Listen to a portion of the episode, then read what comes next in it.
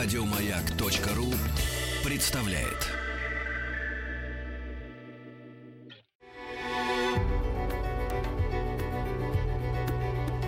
Много букв. Любимые тексты главных персон современности. 18+. А, Здравствуйте, дорогие друзья. Меня зовут Дмитрий Грачев, я резидент Comedy Club. Очень рад быть на маяке и, пользуясь случаем, приглашаю вас на наши вечеринки и съемки, которые будут уже совсем скоро. А, Ближайшие вечеринки пройдут 10 и 13 февраля. Подробнее информацию смотрите на сайте Comedy Club и приходите в гости. Сегодня я буду для вас читать произведение Эриха Марии Ремарка «Триумфальная арка». Почему я выбрал именно его? Потому что я люблю Ремарка и обожаю Париж. И в этом произведении все совпало для меня. Итак, идет женщина. Женщина появилась откуда-то сбоку и шла прямо на Равича. Шла быстро, но неуверенным шатким шагом. Равич ее заметил.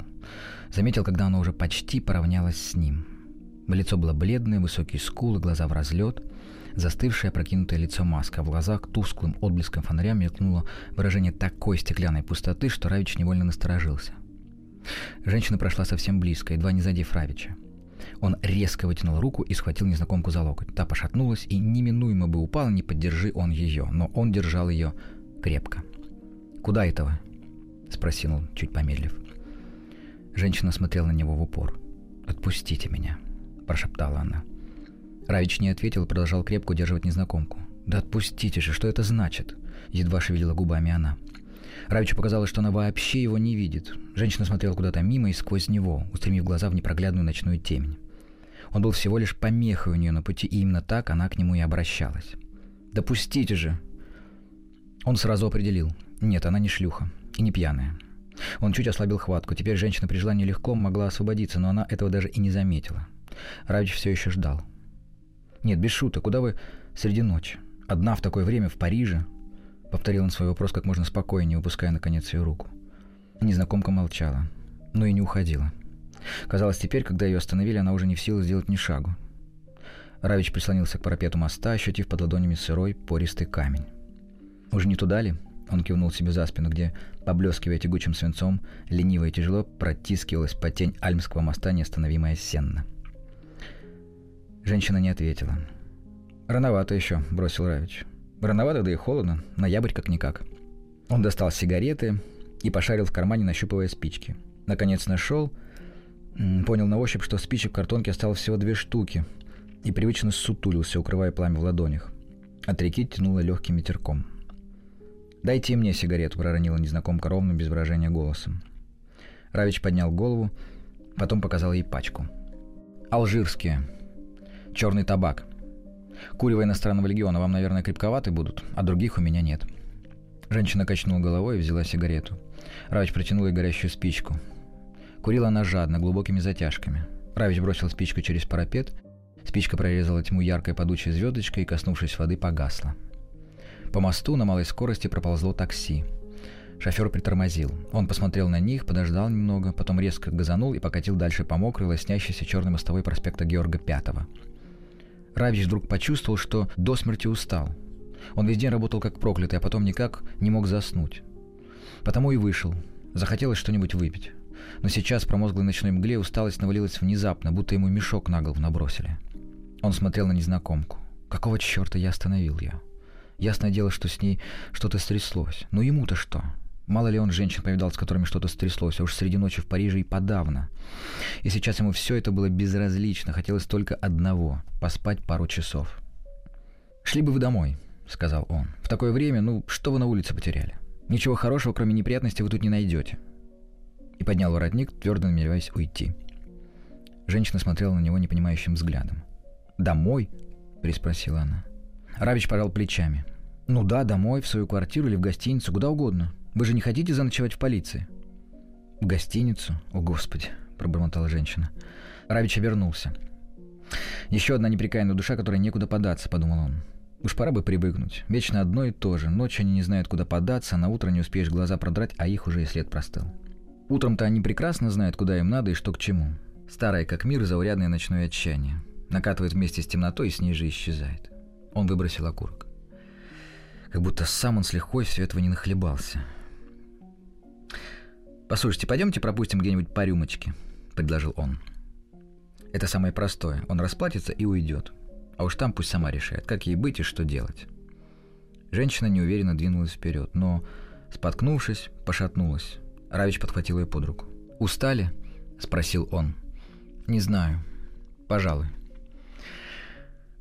«До того устали, что не можете заснуть?» Она кивнула. «Бывает, пойдемте. Держите за меня». Они пошли по проспекту Марсо. Равич чувствовал, что незнакомка опирается на него так, словно вот-вот упадет. Они свернули на проспект Петра Сербского. За перекрестком с улицей Шайо, в убегающей перспективе между домами, темной и зыбкой громадой на фоне дождливого неба воздвигались очертания триумфальной арки. Равич кивнул в сторону вывески, которая светилась над узкой подвальной лестницей. «Нам сюда. Тут наверняка что-нибудь найдется». Это был шоферский кабак. За столиками несколько таксистов и пара-тройка ш... Таксисты резались в карты и потягивали абсент. Они, как по команде, хватким профессиональным взглядом смерили его спутницу. После чего равнодушно отвернулись. Та, что постарше, громко зевнула, другая начала лениво накрашиваться. В глубине совсем молоденький официант с лицом обиженного крысенка сыпанул на каменные плиты опилок и принялся подметать пол. Равич выбрал столик возле самой двери. «Так удобнее будет смыться», — подумал он. Пальто снимать не стал. «Что будете пить?» — спросил он. «Не знаю, что-нибудь». «Два кальвадоса», — бросил он подошедшему официанту. Тот был в жилетке, рукава рубашки засучены. И пачку Честерфилда. «Честерфилда нет», — отрезал официант, — «только французские». «Хорошо, тогда пачку Лоран зеленых». «Зеленых нет, только синие». Равич смотрел на руку официанта, на которой была татуировка. Голая красотка вышагивает по облакам. Официант перехватил его взгляд и, сжимая руку в кулак, поиграл мышцей. Живот красотки похотливо задвигался. «Тогда синих», — бросил Равич. Гарсон осклабился. «Может, и зеленые еще найдутся?» — обнадежил он и удалился, шаркая шлепанцами. Равич глянул ему вслед. «Рыжие шлепанцы, татуировка с танцем живота», — пробормотал он. «Не иначе парень служил в турецком флоте». Незнакомка положила руки на стол. Положила так, словно ей никогда их больше не поднять. Руки были ухоженные, но это еще ничего не значит. Да и не такие уж ухоженные. Вон ноготь на среднем пальце правой руки обломанный, похоже, просто обкусан. Да и лак кое-где облупился. Официант принес две рюмки и пачку сигарет. «Лоран, зеленые. Нашлась одна пачка». «Я в вас не сомневался. Вы на флоте служили? Нет? В цирке?» «И того лучше». Равич пододвинул женщине рюмку. «Вот, выпейте. В такое время это самый подходящий напиток. Или хотите кофе?» «Нет. Только залпом». Женщина кивнула и опустошила рюмку. Равич пристально ее разглядывал. Лицо потухшее, мертвенно-бледное, почти без выражения. Губы припухлые, но тоже блеклые. Как бы стершиеся в очертаниях. И только светло-русые волосы, тяжелые, с натуральным золотистым отливом, по-настоящему красивы. На ней был берет, а под плащом синий, пошитый на заказ костюм. Костюм от дорогого портного. И только зеленый камень в кольце на руке слишком велик, чтобы быть настоящим. «Выпейте еще?» — спросил Равич. Незнакомка кивнула. Он подозвал официанта. Еще два кальвадоса. Только рюмки побольше. Только рюмки или побольше налить? Именно. Значит, два двойных. Вы догадливы. Равич решил, что свой кальвадос он выпьет сразу же и смоется.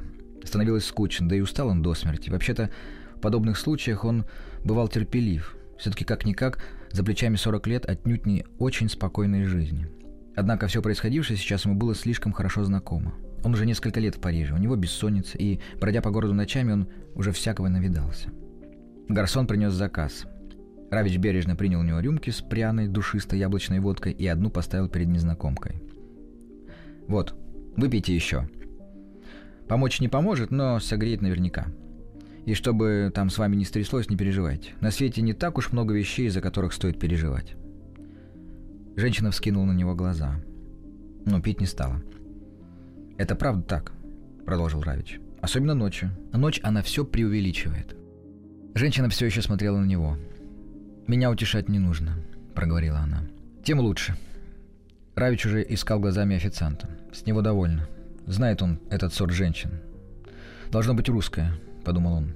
«Такая еще обогреться и обсохнуть не успеет, а уже начинает учить тебя уму-разума». «Вы русская?» — поинтересовался он. «Нет». Равич расплатился и встал намереваясь откланяться. Но в тот же миг встала и женщина. Встала молча, как будто это само собой разумеется. Равич глянул на нее озадаченно. Ладно, подумал он, проститься можно и на улице. Там, как выяснилось, начался дождь. Едва выйдя за порог, Равич остановился. «Вам в какую сторону?» Учтиво спросил он, про себя твердо решив, что пойдет в противоположную. «Не знаю. Куда-нибудь. Но ведь вы где-то живете?» Незнакомку будто передернуло. «Туда я не могу, нет. Ни за что, только не туда». Дикий безумный страх заметался в ее глазах. «Обычный домашний скандал», — подумал Равич. Крик, брань. Вот она и выскочила на улицу. Завтра к обеду одумается и, как миленькая, вернется домой. И что, вам совсем некому пойти? К подружке, допустим. Отсюда можно позвонить. Нет, некому. Но куда-то же вам надо податься? У вас, у вас что, нет денег на гостиницу? Есть. Так идите в гостиницу, их тут в переулках полным-полно. Женщина не ответила.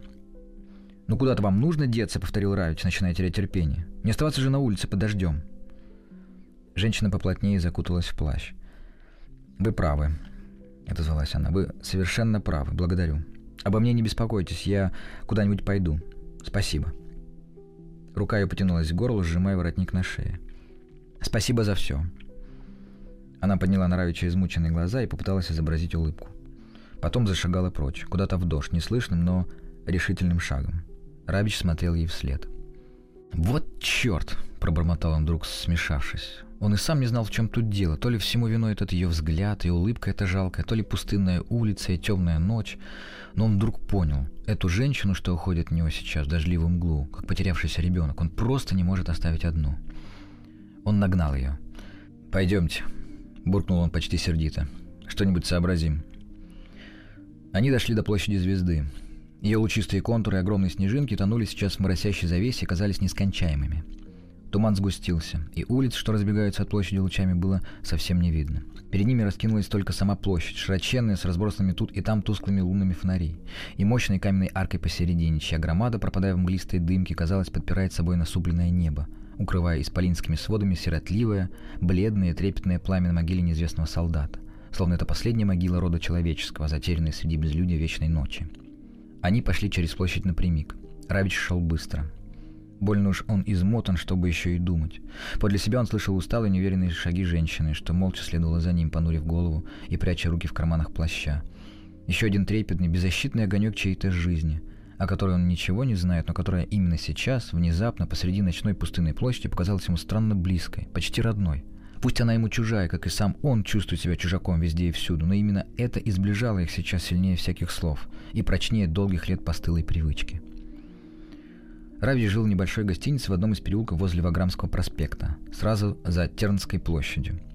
Строго говоря, это была не гостиница, а развалюха, и новой в ней была разве что вывеска над входом «Отель Интернациональ». Он позвонил. «Свободная комната есть?» — спросил он заспанного паренька, открывшего им дверь. Тот с просонок только бессмысленно хлопал глазами. «Портье сейчас нет», — пробормотал он наконец. «Это я и без тебя вижу». Я спросил, есть ли свободная комната. Паренек испуганно пожал плечами. Он видел, что Равич привел женщину и никак не мог взять толк, с какой стать ему по такому случаю понадобилась еще одна комната. Сколько ему известно, женщин сюда приводят вовсе не для этого. «Мадам спит, если я ее разбужу, она меня выгонит», — сообщил он, одной ногой почесывая другую. «Замечательно, тогда придется посмотреть без нее». Равич сунул пареньку чаевые, взял свой ключ и вместе с женщиной направился к лестнице.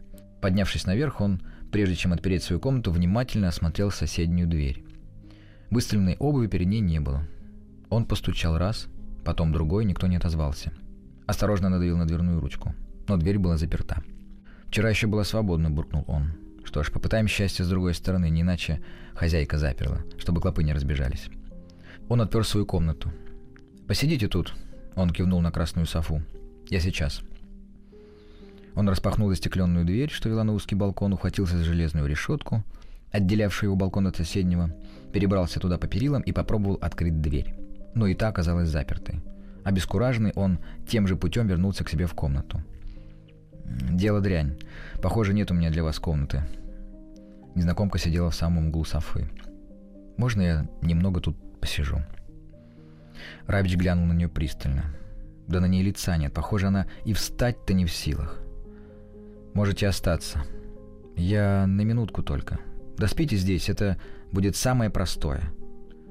Казалось, что женщина вообще его не слышит. Она покачала головой медленно, почти машинально. Лучше бы оставили меня на улице, а теперь... Теперь я, похоже, уже не смогу. Да, мне тоже так кажется. Оставайтесь здесь. Поспите, так будет лучше всего. А утром там видно будет.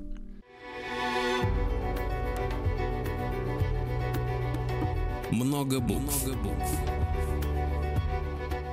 Любимые тексты главных персон современности. Здравствуйте, я Дмитрий Грачев, резидент Comedy Club, и я продолжаю читать вам отрывок из романа Эриха Мария Ремарка «Триумфальная арка». Женщина подняла на него глаза. «Но я... я не хотела бы вас...»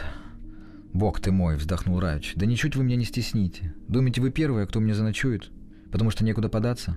Ведь это гостиница, это приют для беженцев. Здесь такое случается сплошь и рядом. Вам лучше устроиться на кровать. А я посплю на софе, мне не впервой».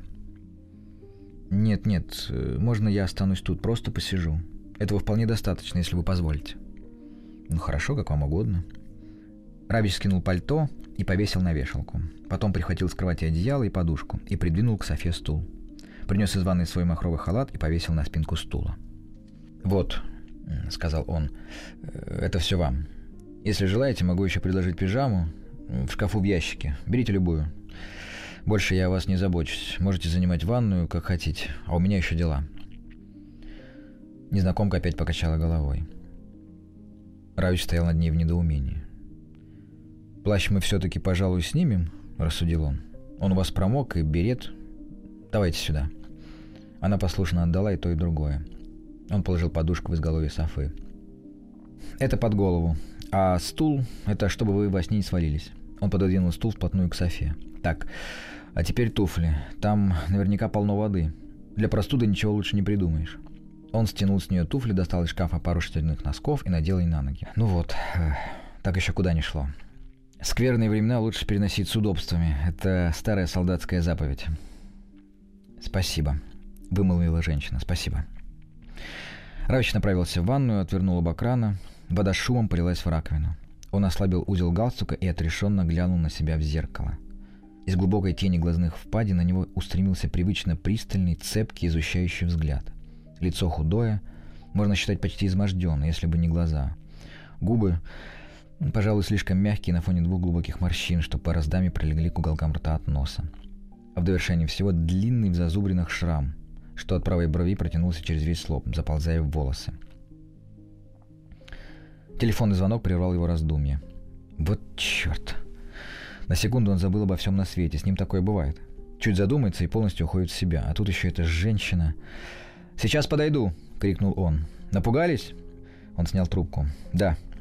«Что?» Так. Конечно, да. Да, конечно, получится. Да. Где? Хорошо. Еду. Горячего кофе и покрепче. Хорошо. Он аккуратно положил трубку и, сидя на краю софы, все еще думал о чем-то своем. «Мне надо ехать», — сказал он затем. «Это срочно». Женщина тут же вскочила, но покачнулась и ухватилась за спинку стула. «Нет, нет, на короткий миг Равича тронула эта ее спешная и покорная готовность. «Вы можете остаться, спите. Мне нужно по делам, на час-другой. Точно не знаю. Только не уходите никуда». Он надел пальто. На секунду промелькнула нехорошая мысль, но он тут же ее отогнал. Эта женщина не украдет, она не из таких. Уж в этом-то он разбирается, да и красть у него особо нечего. Он уже был в дверях, когда женщина спросила, «Можно я пойду с вами?» Нет, это исключено. Оставайтесь здесь, берите все, что понадобится, и ложитесь на кровать, если хотите, она тоже ваша. Коньяк вон там. Спите. Он повернулся, чтобы уйти. «Только свет не гасите», — вдруг выпалила женщина. Равич выпустил дверную ручку. «Вам страшно?» — она кивнула. Он показал ей на ключ. «Запритесь. Только ключ выньте внизу, у партии есть второй, я им и открою». Она затрясла головой. «Нет, не в том дело, но Просто не выключайте свет, оставьте. Вот оно что. Равич глянул на нее испытующе. Да я не собирался гасить, пусть горит. Мне это знакомо, со мной тоже такое бывало. На углу улицы Акаций он поймал такси. Улица Лористона, 14, только скорее. Водитель развернул машину и вырулил на проспект Карно. На перекрестке с проспектом Великой Армии справа на них вылетел маленький двухместный кабриолет. Столкновение было неизбежно, но их спасла мокрая мостовая. Кабриолет с визгом затормозил, его занесло в бок, и он чудом пролетел в каких-то сантиметрах от радиатора таксомотора. Крутясь волчком, кабриолет пронесся дальше. Это был маленький Рено, за рулем которого сидел мужчина в очках и черном котелке. Вместе с машиной кружилось, то показывая на секунду, то снова исчезая его бледное от гнева лицо. Наконец машина выровнялась и свирепой зеленой саранчой рванула к триумфальной арке, что возвышалась в конце улицы, словно исполинские врата ада. Только бледный вскинутый кулак еще долго грозил кому-то, тыча в ночное небо. Таксист обернулся. «Нет, вы такое видали?» «Видал», — отозвался Равич. «Но чтобы в такой шляпе, в котелке, ночью и так гонять...» «Он прав, он был на основной дороге. Чем вы возмущаетесь?» «Ну, ясное дело, он прав. Поэтому я и возмущаюсь». «А если бы он был неправ, что тогда?» «Тоже бы возмущался». «Э, «Вам, я погляжу, легко живется». «Но я бы тогда совсем по-другому возмущался», — пояснил шофер, сворачивая на проспект Фоша. «Не с таким удивлением. Ну, вы понимаете». «Нет, Лучше сбавляйте скорость на перекрестках. Да я и сам уже понял. Проклятая жижа на мостовой все как маслом намазали. Только чего ради вы меня расспрашиваете, если потом сами слушать не хотите? Потому что устал, раздраженно ответил Равич. Потому что ночь. А еще, если угодно, потому что все мы только искры на ветру жизни. Езжайте. Ну тогда другое дело. Уважительно протянул таксист и даже коснулся пальцами козырька фуражки. Это я понимаю. Послушайте, — спросил Равич, осененный внезапной догадкой. «Вы... вы часом не русский?» «Нет, но читаю много, пока жду пассажиров». «На русских мне, значит, сегодня не везет», — подумал Равич. Он откинулся на спинку сиденья. «Кофе», — пронеслось у него в голове. «Очень горячего, черного. Надеюсь, кофе у них достаточно. Руки. Мне нужны чертовски твердые руки. В случае чего пусть Фебер сделает мне укол. Но все получится. Должно получиться. Он опустил стекло и долго глубоко вдыхал влажный осенний воздух. В небольшой операционной было светло, как днем. Помещение больше всего напоминало сейчас бойню, только стерильную. Вокруг стояли ведра, полные окровавленной ваты, повсюду валялись бинты и тампоны, алые пятна крови в этом царстве медицинской белизны смотрели с вопиющей бестактностью. Бебер сидел в предбаннике за лакированным стальным столом и что-то записывал – его медсестра кипятила инструмент. Вода бурлила, яркий свет, казалось, вот-вот зашипит, и только тело, распростертое на операционном столе, было от всего этого как бы отдельно. Его уже ничто не трогало. Равич плеснул себе на ладони жидкого мыла и принялся намыливать руки. Он тер их с таким ожесточением, будто надумал содрать с них кожу. «Вот гадство!» — цедил он сквозь зубы. «Дерьмо собачье!» Медсестра метала в него возмущенные взгляды. Вебер поднял глаза от своих бумаг. Спокойно, жени. Все хирурги ругаются. Особенно, когда дело дрянь. Уж вам-то пора бы знать. Сестра бросила пригоршню инструментов в кипящую воду. «Профессор Перье никогда не сквернословил», — возразила она оскорбленным тоном. «И тем не менее спас много жизней». Профессор Перье оперировал на мозге. Это, считаете, все равно, что точная механика. А наш брат в потрохах копается. Это совсем другое дело. Вебер захлопнул тетрадь с записями и встал. Вы хорошо поработали, Равич. Но если до тебя приложил руку коновал, то тут уже ничего не поделаешь. Да нет, иногда можно. Равич вытер руки и закурил. Медсестра с демонстративным неодобрением тут же распахнула форточку. «Браво, жени!» — похвалил Вебер. «Все строго по инструкции. У меня есть обязанности в жизни, к тому же я вовсе не желаю взлететь на воздух. Вот и прекрасные жене, это успокаивает. А вот некоторые вообще без обязанностей живут и не желают жить иначе. «Это в ваш огород, Равич», — хохотнул Вебер.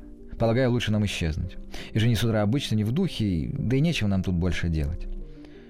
Равич окинул взглядом операционную. Глянул на медсестру, верную своим обязанностям. Та встретила его взгляд с иступленным бесстрашием. Никелированная оправа очков придавала ее пустому лицу холодную неприступность. А ведь она тоже человек, как и он — но любая деревяшка и та ему ближе. «Простите меня», — проговорил он, — «вы, вы совершенно правы». На белом столе лежало то, что еще пару часов назад было надеждой, дыханием, болью, трепетным биением жизни. Теперь же это был всего лишь никчемный труп. А бездушный человек-автомат в лице медсестры Эжени, страшно гордой тем, что она никогда не совершала ошибок, уже накрыл этот труп простыней и вывозил на каталке. «Такие дольше всех живут», — подумал Равич. Жизнь просто не замечает эти деревянные души. Вот и смерть их не берет. «До свидания, жени», — сказал Вебер. «Желаю вам хорошенько отоспаться». До свидания, доктор Вебер. Спасибо, господин доктор. До свидания, попрощался Равич. И простите мне мою ругань. Всего хорошего, ледяным тоном отозвалась жени. Вебер ухмыльнулся. Железный характер. На улице их встретило хмурое утро. По мостовым грохотали мусорные машины. Вебер поднял воротник. «Ну и погодка. Вас подвести, Равич?» «Нет, спасибо, я хочу прогуляться». «В такую погоду?» «Я правда могу вас подвести. Ну, нам же почти по дороге». Равич покачал головой. «Спасибо, Вебер». Вебер все еще вопросительно смотрел на него. «Даже чудно, что вы все еще так переживаете, когда пациент умирает у вас под ножом. Вы ведь уже 15 лет оперируете. Должны были привыкнуть». «А я и привык. И не переживаю».